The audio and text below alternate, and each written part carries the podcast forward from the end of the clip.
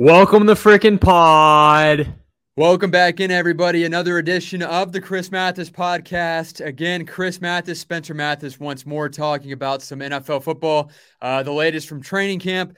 We'll actually uh, talk about my latest experience at training camp over the weekend. A very, uh, I think it was cool. Some people were embarrassed for me that I dropped a pass from an NFL quarterback by the name of Blaine Gabbert, second string quarterback for the Buccaneers. Uh, I guess we should hop right into that right quick. And then we'll move on into the big stories regarding Josh Jacobs, running back for the Raiders, Kareem Hunt, the latest on him and his situation in Cleveland, Matthew Stafford. He's uh, not looking so hot. Uh, obviously, he's got something going on in his elbow. We'll get into that here in just a few moments. But first and foremost, on Saturday, I went to Buccaneer training camp and a whole bunch of fans, as you guys can see on the screen, if you're on YouTube or Spotify, I'm sitting down in the grass where they separate the media from uh, the stands. That way you can't go on the field. Sitting down, I'm trying to be courteous of the people that paid for their ticket. So I'm sitting down and watching football. I posted a video of Julio Jones making his way back to the huddle. And uh, as soon as next thing you know, I look up and I see a football coming my way. And I'm like, is that really happening right now? Kind of a surreal moment. Is a football about to hit me in my hands or hit me in the head? I don't know. So two guys to my left, they work for Sports Illustrated. They looked like they wanted to get up and try to make a play on the ball. And I was more than willing to let them do so. I didn't want to go for it, embarrass myself.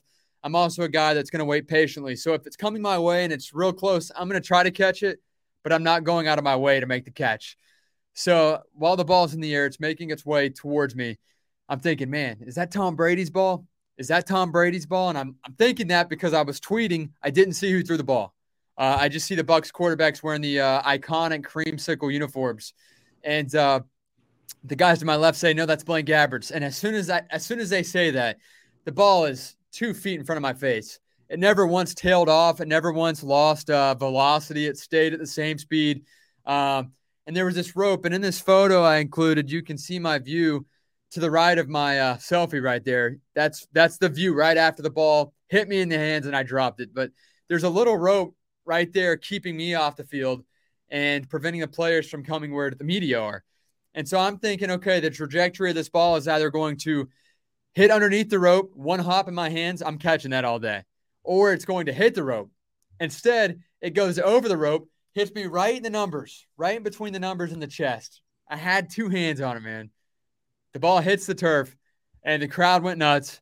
I thought, okay, that's pretty cool. So, you know, I embraced it that I dropped the ball instead of just watching the ball roll in the grass and me sulk because I dropped the ball from an NFL quarterback. I pick the ball back, uh, pick it back up, throw it over to the ball boy.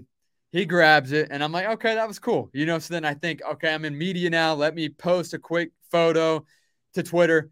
That's how we ended up with this selfie here and this view. But come to find out, Blaine Gabbert absolutely missed his target on an out route. I didn't see a, a wide receiver in the area. I would like to go back and find a way to see that highlighted play, but the ball hit me right in between the numbers. I dropped it, man. And it, it was a huge hit on Twitter because it was funny. Blaine Gabbert, second string quarterback behind Tom Brady, missed his target. And of course, I dropped the ball. But all in all, I think if Spencer Hands Mathis was out there, he would have caught that ball. Um, I think if I would have caught the ball, it wouldn't have been a, as cool of a story. I don't think I would have tweeted it out, to be honest with you. I think I would have just left it. So personally, I think it was better I dropped the ball. No. I, I don't think Blaine Gabbert makes mistakes, and I think that he was with his receiver, his receiving corps over there. That's why he didn't see any receivers. He's like, "Hey, I bet you fifty dollars I could throw this football to this skinny white boy over there, and he's not gonna yeah. fucking catch it." And he throws a perfect dot right into your chest, and you couldn't get it. Yeah, I think yeah. Blaine Gabbert got fifty dollars from it. Maybe so. I looked over his way, and before you know it, they already went back to the huddle, and it was on to Kyle Trask after that. But all in all, a very cool experience. Uh, NFL quarterback threw me a ball unintentionally or intentionally. Who knows? I might have been the target according to uh, to yeah. Pewter Report. Pewter Report doesn't lie. Everyone knows that Blaine Gabbert has never accidentally thrown an incomplete pass in his entire career. This guy is always on the money. He was he's probably the best Jaguars quarterback that we've ever seen in history. I mean, this guy was a, a first round pick with Cam Newton in 2011, and he absolutely lit up the league for about six months and then was taken away from the Jaguars. Now he's a career journeyman, but he's he's the best backup quarterback in the league, and he doesn't make mistakes, Chris. Real talk though, for him to be a backup, obviously not named Tom Brady. I was hoping it was a Tom Brady ball. That was a beautiful ball, and the, the spiral was so tight. I didn't. I've never had an opportunity to catch a ball like that, and I've thrown a football around with a quarterback that uh, was very good in high school. Went off to Army West Point. Cole Wright, he's got a great arm. Uh, Joe Mancuso plays Canadian football. He throws phenomenal. He might eventually play in the NFL someday. I've never once had a football thrown at me with such a tight spiral. And maybe maybe that's what threw me off. Also, low key, hands were super sweaty. It was 96 degrees. And I, it's not like I was playing catch, so I didn't keep my hands dried off. Yeah. It just boom. And I don't know. I don't know if I want to give the rope the excuse as to why I dropped it or if it was simply my slippery hands or I just suck. Yeah, just a summation of excuses. Just I would just use everyone in the book if I dropped that pass from the greatest quarterback of all time. Uh, I'll definitely wear that one. I think, as mom said on Twitter, I think I'll just uh, I'll save my first and only catch from an NFL quarterback for Tom Brady when he decides to throw it my way. Football officially got underway last weekend. We had the NFL Hall of Fame game as the Las Vegas Raiders took on the Jacksonville Jaguars. And one thing that stood out to most football fans, of course, analysts as well, is the fact that star running back of the Raiders, Josh Jacobs, not only played a few snaps on offense, he played the first two offensive drives for the Raiders. He ran the ball five times for 40 yards. And some question if there was much to that because who throws out a starter not only to play one drive, but two drives and also carry the ball five times in a preseason game, in a Hall of Fame game, like uh, Josh McDaniels, head coach of the Raiders, did. I don't know if this is a big concern if you're a Raiders fan. This guy was a former first overall draft pick in 2019. He was picked 24. He suffered some injuries over the last year and a half. Uh, when he's been on the field, he's been pretty good. I, I don't want to say he's been top 25 pick good, but he's been pretty good. And, and, a lot of people question Josh McDaniels and his reasoning. And McDaniels said that he always thinks it's good for running backs to carry the ball in the preseason. There are a lot of things that happen when you're getting tackled and hit that you can't stimulate in practice. And I think that our guys had the ball tonight or last week, and he thinks that all the guys either caught it or were handled and had a great opportunity to make a play and be hit an actual gameplay experience. Is this yeah. a big deal or no deal at all? I mean, I think this is a huge deal because obviously with the new regime regime of uh, Josh McDaniels, they drafted a new running back in Zamir White. He's listed as the second string right now. They also have Ameer Abdullah and Kenyan Drake in the backfield. They've got a lot of weapons in the backfield. And this is a guy that the Raiders' new regime declined the fifth year option on. So I think they may be touting him out there to see if a team maybe wants to trade for him. He, he had 40 yards on however many attempts. He looked good, but he was going against players that are not even going to make the team anyone starting a Hall of Fame game is most likely not going to make the team unless you're in the trenches. And I think that they're they may be looking for a trade suitor by starting Josh Jacobs in the Hall of Fame game to see to have some other teams see what he's capable of because he's injured a lot of the time. He's not on the field at all times. And I think he's a good running back, but with a new regime that didn't pick up his fifth year option, there's obviously some concern with him. Do you think that was uh, more of a test to see what they had in Josh Jacobs and how bad he wanted to play? Because you take a starter, you throw him out there in a preseason game when the rest of the A squad is not playing. It's all B team members. Here he is. Do you think they were trying to see if he has true heart or passion or dedication to the team? Or what do you think was their main focal point in putting him out there? I think they already know what they have with Josh Jacobs, a guy that's going to average five yards a carry when he's healthy, but he's not healthy all the time. And I think they were really showing him off for other teams to maybe make a trade for. I think they could probably they could use another receiver. They could use whatever. They could use another cornerback. They, their defense isn't very good.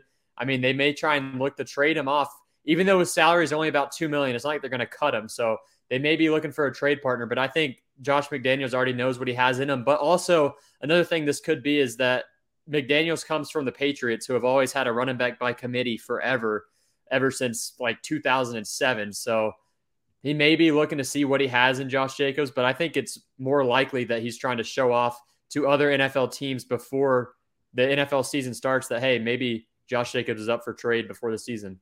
I don't think it was a good move, though, even if that was no. the intention. What if Josh Jacobs got hurt in that preseason game? Not only are you out a starting running back, but more importantly, if you think that they're trying to move this running back, he's no longer worth anything and he's going to be sitting there on the IR, or missing a lot of playing time this year. So personally, I think it was a, a failure on Josh McDaniels' part, and I don't agree with the decision at all.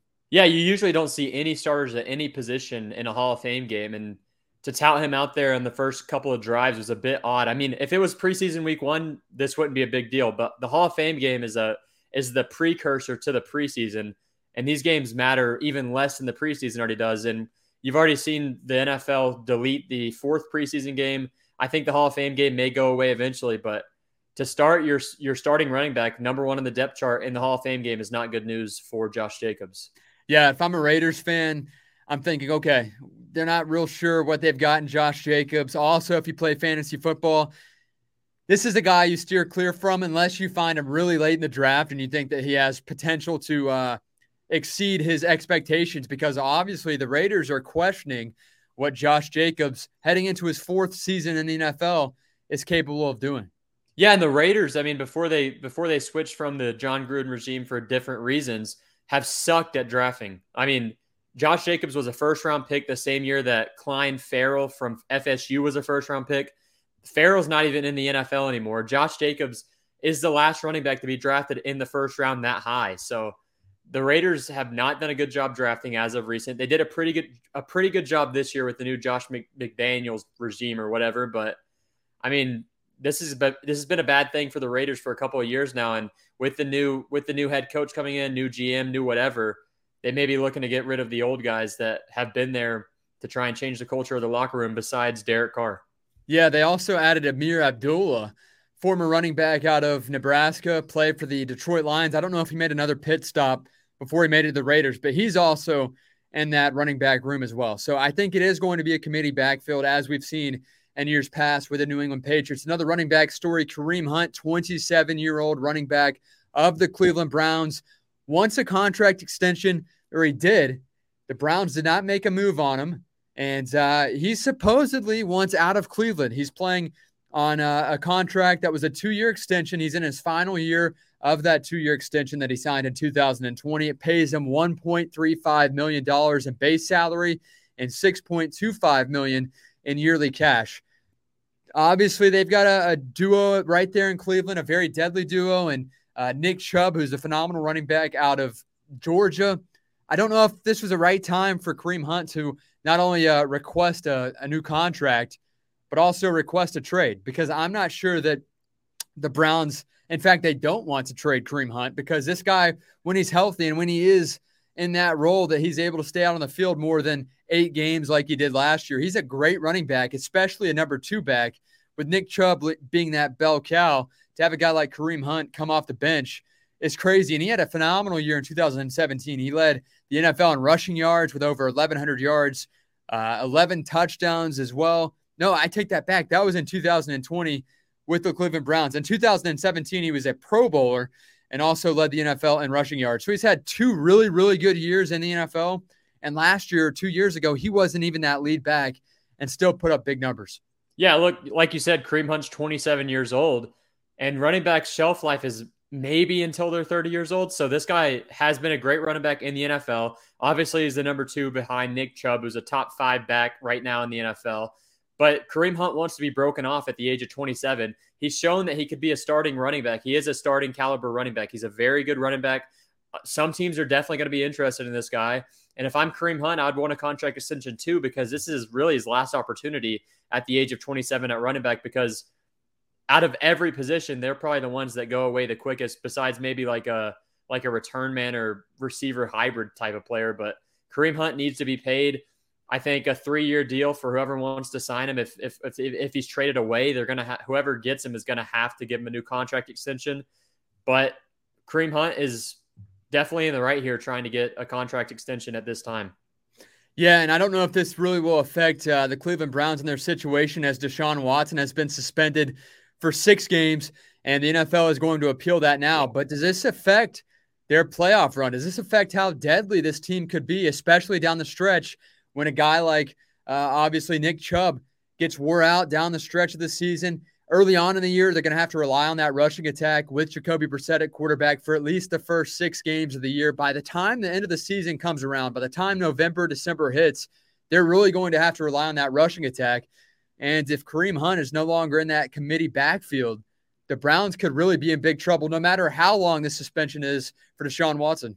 Look, this is actually huge. This this is huge news because Roger Goodell wanting to appeal this six game suspension is going to end up having Deshaun Watson get a 10, maybe a year long suspension. But if they do appeal this and then they come up with a new punishment for Deshaun Watson, he can also appeal it and play an entire season like Tom Brady did with the Gate. So, I mean, they Deshaun Watson may not miss any games if they if if Roger Goodell appeals this and tries to add on more games because the NFLPA is going to appeal this decision regardless of if they think Deshaun Watson's guilty or not. And then that's going to just delay this process even further into the next season. And Watson could end up playing all 16 games for the Browns. But yeah, I do think this is big news for for Cleveland because Kareem Hunt and Nick Chubb are a deadly duo, and you do need two running backs in the NFL in this day and age. There's not just one guy that's just going to be the only guy on your team besides Derrick Henry, who will be ran into the ground within the next two years because he averages way too many carries. But I mean, this is big news for the Browns. But again, also big news for the Browns is that Roger Goodell, after hiring a, a an attorney, that he said who whatever her decision was was going to be definite. He's appealing that, and then Deshaun Watson's going to be able to appeal that and maybe play the entire season. So it may not be as big of a deal if Goodell decides to add games on to Deshaun Watson's suspension. Yeah, no doubt. And in terms of fantasy football, this will push me away. If Kareem Hunt sits out or gets traded, this pushes me away from drafting Nick Chubb because, again, being a bell cow back in the NFL these days just does not work out. The, the guys don't last as long as they once did. Christian McCaffrey has been my running back the last three consecutive years. I drafted him first overall, three consecutive years. The third or the first of those three years, he had a great year. I loved it. Then the last two seasons, the guy has really screwed me over and has played maybe four, five, six, seven games max. And when he plays, he got me a lot of fantasy points. But at the end of the day, when you need your guy to be healthy down the stretch, if he's not there, that's the difference in a win and loss. And that's the difference in winning a playoff game in fantasy football, too. So now, until I find out that Kareem Hunt is going to stay in Cleveland or they're going to get a new running back that's going to help out with Nick Chubb, I am steering clear of Nick Chubb unless he drops down, I don't know, two or three running back spots in fantasy football. Remember last year though, they had that running back, that second string running back that went off for a couple of games. So they may already have the replacement for the number two guy if if you're the Browns. Maybe I don't know if they still have him on the team, but he had some huge games in the first two weeks. Whenever Nick Chubb, I don't think he was playing or he was slightly injured, and this dude went off. I forgot his name, but oh, he's Isaiah. still in the backfield. Yes, he was phenomenal. Oh, yeah. Johnson. I think it was Johnson, USF running back. Yeah, yeah, yeah. Yeah, phenomenal. Yeah, no doubt. And he played really hard. And I think he had three pretty good games, two games with over 100 yards rushing. And uh, I actually picked him up in one of our leagues. We played in two, or I at least played in two last year. He had a good game or a good year, uh, all things considered. Now, Jimmy Garoppolo is still awaiting his next opportunity in the NFL. Obviously, he's chilling there at training camp with the San Francisco 49ers as John Lynch. Uh, obviously, uh, Kyle Shanahan has already said that they're moving on with Trey Lance as the starting quarterback. We have some updated odds for Jimmy G and his new opportunity where he could end up. The New York Giants lead the way, followed by the Cleveland Browns, Seattle Seahawks, Houston Texans, and even the Detroit Lions. Those are the top five teams that are landing spots for Jimmy Garoppolo right now. Of those five, Spence, I'm not asking what the best situation is for Jimmy Garoppolo. Of the five, what do you feel is most realistic? I think the Browns are out of it. I think that Jacoby Brissett is definitely that next guy. I don't think the Browns can afford to pay a guy like Jimmy G or uh, afford to trade for a guy like Jimmy G. When they have Jacoby Brissett, they're still waiting on the official word regarding Deshaun Watson and his suspension. Seattle Seahawks, they've pay, they're paying two quarterbacks right now, not too much money, but they've got Geno Smith on the roster. They've got a guy in Drew Lock as well. I want to say the Houston Texans or the New York Giants are the top two out of the New York Giants, Cleveland Browns, Seattle Seahawks, Houston Texans, or the Detroit Lions. Pick your top two out of that list of five teams. Look, with Baker Mayfield going to the Panthers, Jimmy G's options have really dwindled down here. The Giants are the one that I think would take the jump for Jimmy G. But I don't think they're a team set up to win in the first place. So that would just be a complete waste of money for them. They should wait till next year if they don't think Danny Dimes is the guy. But the Giants aren't even close to being in the playoffs. The Cleveland Browns, I don't think they're going to go after him, like you said. The Seahawks, no way they're going to be paying three quarterbacks after they just got Drew Lock. And the 49ers are not going to be willing to trade Jimmy G to an NFC West opponent. The Houston Texans have Dougie Mills. I think he's the guy. Davis Mills is the quarterback for Lovie Smith. And then the Detroit Lions have Jared Goff's contract on their on their payroll right now. And whoever trades for Jimmy G is not going to like be able to dump off the current quarterback's contract onto the 49ers because all of these teams have quarterbacks that are getting paid besides the Houston Texans. So I'm not really sure. This list doesn't look very good for Jimmy G, but I think he's a guy that's going to be he's going to have to get traded before the season starts because it seems like the relationship between him and Shanahan is gone and you don't want him just sitting around in your locker room. But that may be the thing. I think maybe a team's going to have to have a quarterback go down because these five options for Jimmy G, none of them make sense for me. Yeah, I would agree. And I think that he could be a locker room cancer. Hopefully, he handles it more professionally than that uh, because eventually word will get out that he could be a, if he is, a locker room cancer that, you know, he's causing problems in the locker room. He's, and that's not going to be good for his reputation because other teams, other coaches, no matter how much they want this guy, are going to say, hey, if things don't go the way that Jimmy G or that we hope they do, we don't want that in our locker room because that's just a distraction and that's going to cause problems within. And then you got to restart again. Then you've already traded somebody for Jimmy Garoppolo. You're already paying Jimmy Garoppolo. So I think that Jimmy G will handle this professionally. I just don't know if any of those five teams are true landing spots for Jimmy G in their current quarterback situations. Daniel Jones is in a prove it year right now with the New York Giants. And I don't think that bringing a guy like Jimmy, Jimmy G, Jimmy Garoppolo is really going to help out Danny Dimes in New York because he's not great enough as it is. And to have a guy like Jimmy G behind you pushing you, I don't think that Danny Dimes could handle that motivation, if you will, that pressure from having a pretty good quarterback in the same locker room in the same quarterback room as the one that he's in.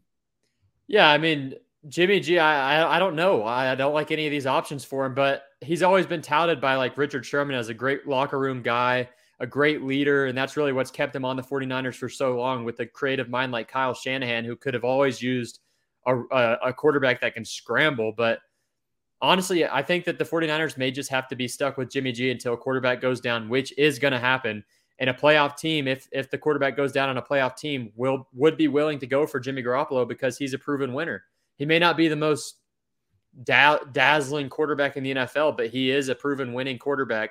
And he's obviously a good leader. I mean, the 49ers have been good basically every year that he's played. He's he does have injury concerns pretty often. He's got injury concerns right now. And he's got a big contract that teams like the Giants and like the Houston Texans aren't going to want to take on because those two teams aren't willing to aren't ready to win, not even close. Neither are the Lions. So I don't know. I think Jimmy G's just going to have to ride it out in that 49ers locker room until a quarterback goes down, one of the big ones. One of the stories that you wanted to touch up on today was Matthew Stafford, quarterback of the Rams, and he's got a pretty serious injury going on right now, an elbow situation that's affected his ability in training camp, his ability to throw the ball in practice as well, because obviously this guy is their star quarterback. This is the guy that took them deep into the playoffs last year, and uh, he has to stay healthy. He has an issue right now, and you said it's it's different from tennis elbow, correct? Yeah. He's got an issue with his elbow. I forget the terminology of it, but he's got an issue in terms of both sides of his elbow being messed up on his throwing arm, too. This is a huge concern for anybody, especially Sean McVay and the Rams. Yeah, look, he's got something called thrower's elbow, which affects the inside part of your elbow and the outside part of your elbow. And this is a guy that throws from weird angles. He's really the one that started the sidearm pass with the no look. And Patrick Mahomes basically got all the credit for it. But this guy's been throwing from different angles his entire career. He throw he has a very hard he throws the ball super hard. He's probably one of the hardest throwers in the NFL currently.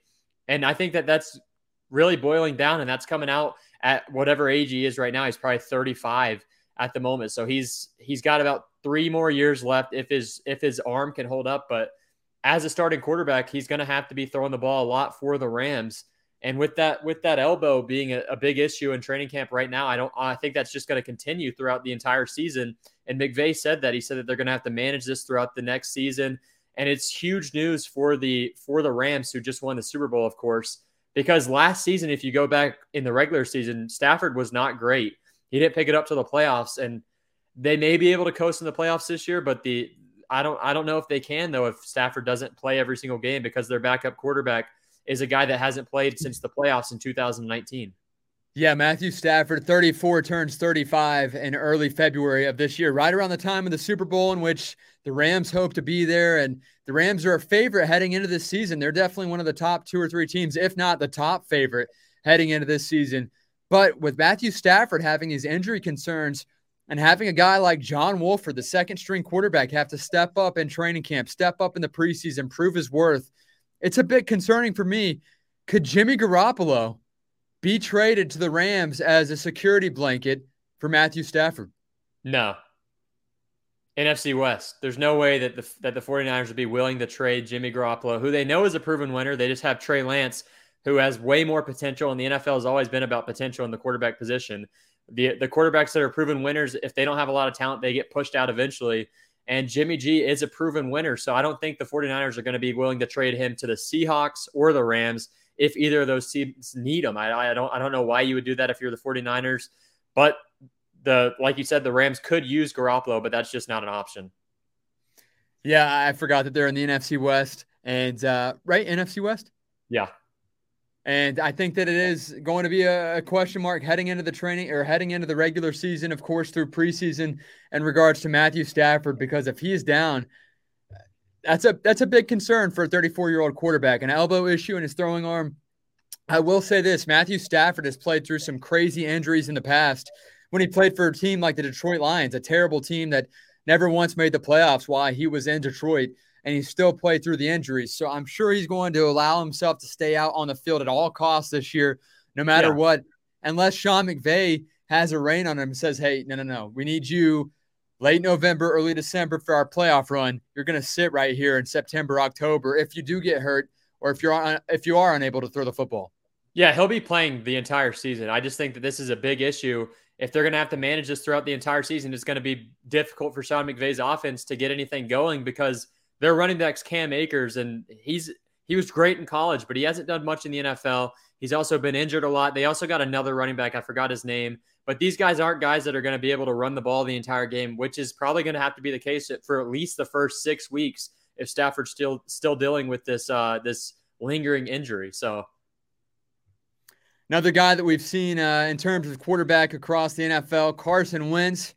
He has bad ankles he's not doing so hot right now, according to head coach Ron Rivera. And he didn't say that specifically, but he did say that uh, he has noticed some inaccuracy from first year Commanders quarterback Carson Wentz. He told reporters it's a lot better than what you give him credit for just because of the way things that happen in practice. But there's a lot of little nuances that we see when we look and we get to review his play. There's some inaccuracy, but it's nothing that we're over, overly concerned about. That's a big concern for me. Washington acquired Carson Wentz in a trade that became official as they swapped second round picks with the Colts earlier this offseason. They also gave uh, the Commanders a third round pick this year and a conditional third rounder next year as well. The Commanders received a seventh round pick too. And uh, I think it's a bit surprising that your head coach, first year head coach of your team with Carson Wentz, that is, is going out and telling the media that he's not very accurate so far throughout training camp. Yeah, and Ron Rivera has been a, a, head coach that's had to deal with quarterbacks that don't have great accuracy. Cam Newton was his quarterback before in Carolina. Besides that 2015 year, he did not have good accuracy. Last year, he had to deal with Taylor Heinicke, who ended the season with 20 touchdowns, like 3,400 yards, and 15 interceptions, which is not good for a quarterback. I mean, over 15 interceptions is always bad. And if you're mixing that with just 20 touchdowns, that's a recipe for disaster. And now you got Carson Wentz, who we already know doesn't have great accuracy. He had like 30 something interceptions dropped with the Colts last year, only ended the season with seven.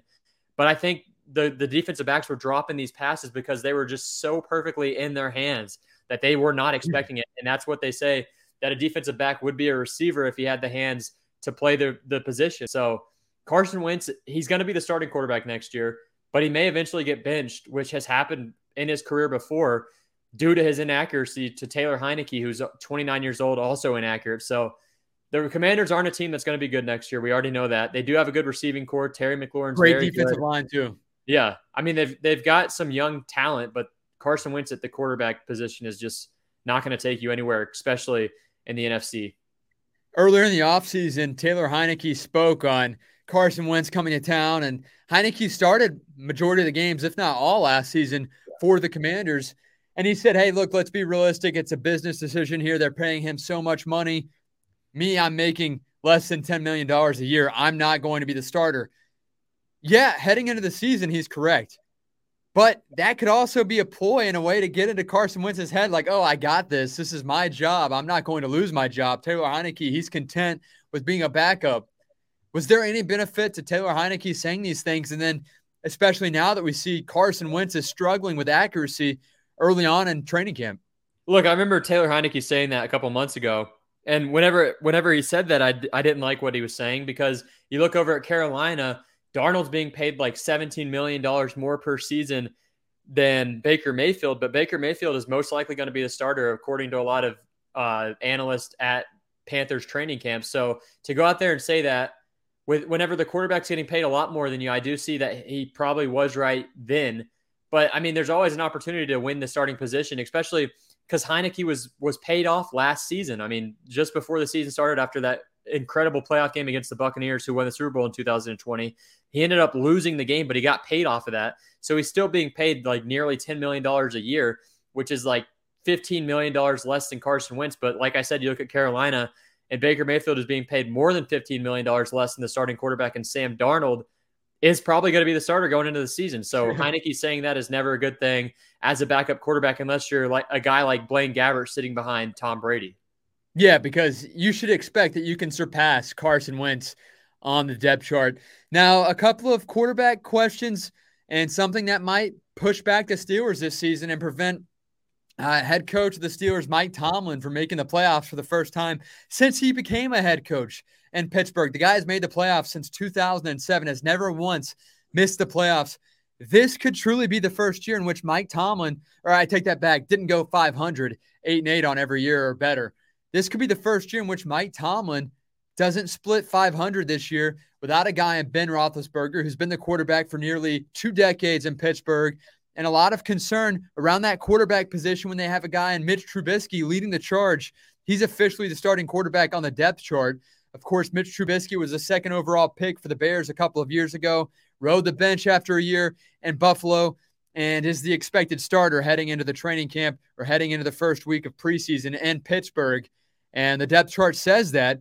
He's followed up by Mason Rudolph at quarterback number two, followed up by Kenny Pickett, third string quarterback, and Pittsburgh as well. Could this be the first year in which Mike Tomlin does not go 500? I think that they go maybe six wins, maybe seven if they have a good year. They have to really rely on second year running back Najee Harris to have a big season. But with the amount of times that they're willing to run him, the amount of times that he wants to run the ball, he could get injured, and at that moment, he's done. The Steelers are done. They're irrelevant. They're a five-win team at best if Najee Harris misses more than five games. Look, I think anyone right now on that Steelers quarterback room, but if it's Mitchell Trubisky, Kenny Pickett, or whoever, it's probably better than what you saw out of Ben Roethlisberger last season. But I mean, if these guys don't play up to what they can, which I think Trubisky can be decent, I don't think he's the worst, but out of training camp, he's apparently doing absolutely awful. But this may be like the most wasted receiving corps I have ever seen. I mean, they have Chase Claypool, Diontae Johnson. They've got George Pickens out of Georgia, who was a second round pick, and they got Anthony Miller that used to play for the Bears, and he was good. He just never had a quarterback in, in Chicago either. So they've also got Pat Freiermuth. I mean, they've got a lot of talent on that receiving corps, but I I don't know. I think they may waste it, but I could definitely see the Steelers being a team that could make the playoffs just just based off of the fact that they've got a lot of talent on the offensive and defensive side of the ball. They've got one of the best head coaches in the NFL. Top I mean, three, easy. yeah. So this team should make the playoffs as long as these quarterbacks can be somewhat accurate, accurate because that receiving corps is insane. Pat Freiermuth at tight end, Najee Harris at running back's very good. Their offensive line is an issue. Their defensive line's great. Their linebacking corps is not. They've got a decent secondary, but Minkah Fitzpatrick up top. So I think they, I think they're going to go over 500 again and they're in the same division as the Cleveland Browns that have a quarterback situation. Jacoby Brissett's there as well. And then the Bengals, they're going to be good, of course. Yeah. I, I, don't think the Bengals are anywhere near as good as they were uh, last season. They literally had any and everything that could have gone their way happen. Yeah, a couple of insane kicks by the rookie kick. I mean, sorry, the Steelers at best are going to be a wild card team though in the AFC because just based off the AFC West alone, their own division, the AFC North, like you said, the Cleveland Browns to compete with. I mean that that that division by itself is great, especially with the Ravens. Those are always a rivalry games. So I think you see if Deshaun Watson plays 16 games, you see Cleveland. You see the Ravens, of course, 17. as long as Lamar Jackson can stay healthy. You've got the Titans, who are always, it doesn't matter who they have at quarterback. Mike Vrabel's a great head coach, and they are a dirty team. I mean, they run the ball basically every first and second down. So it's going to be tough to make the playoffs for the Steelers. They're just going to have to have some accurate play. But that AFC, now that, I mean, if you look at it, it's absolutely insane. And I think that the Super Bowl champion is most likely going to be mm-hmm. out of the AFC.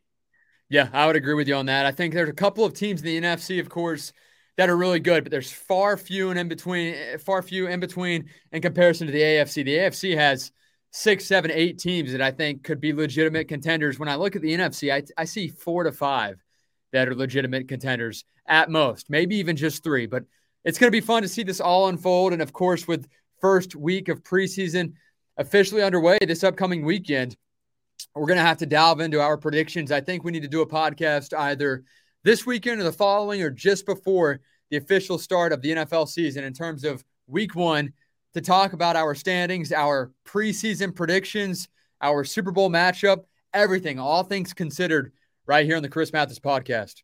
Yeah, whenever the NFL season starts, like after the preseason, I don't think we should do that before the uh, the actual NFL regular season starts, but I think two a week should be the norm during that time because we can make predictions on Wednesday or whatever, and then recap the game Sunday night or or Monday and just post it. and You guys can listen to it after that. But yeah, whenever the NFL season kicks into gear, this podcast is going to go full. No doubt about it. Again, follow us on Twitter, Instagram, TikTok, TikTok, YouTube at TCM underscore pod. Check the links down below for all of our TikToks, our uh, Instagram, every link that you could possibly want and or need. It is listed down below. That does it for the Chris Mathis podcast. As for Spencer, I'm Chris. Catch you guys next week.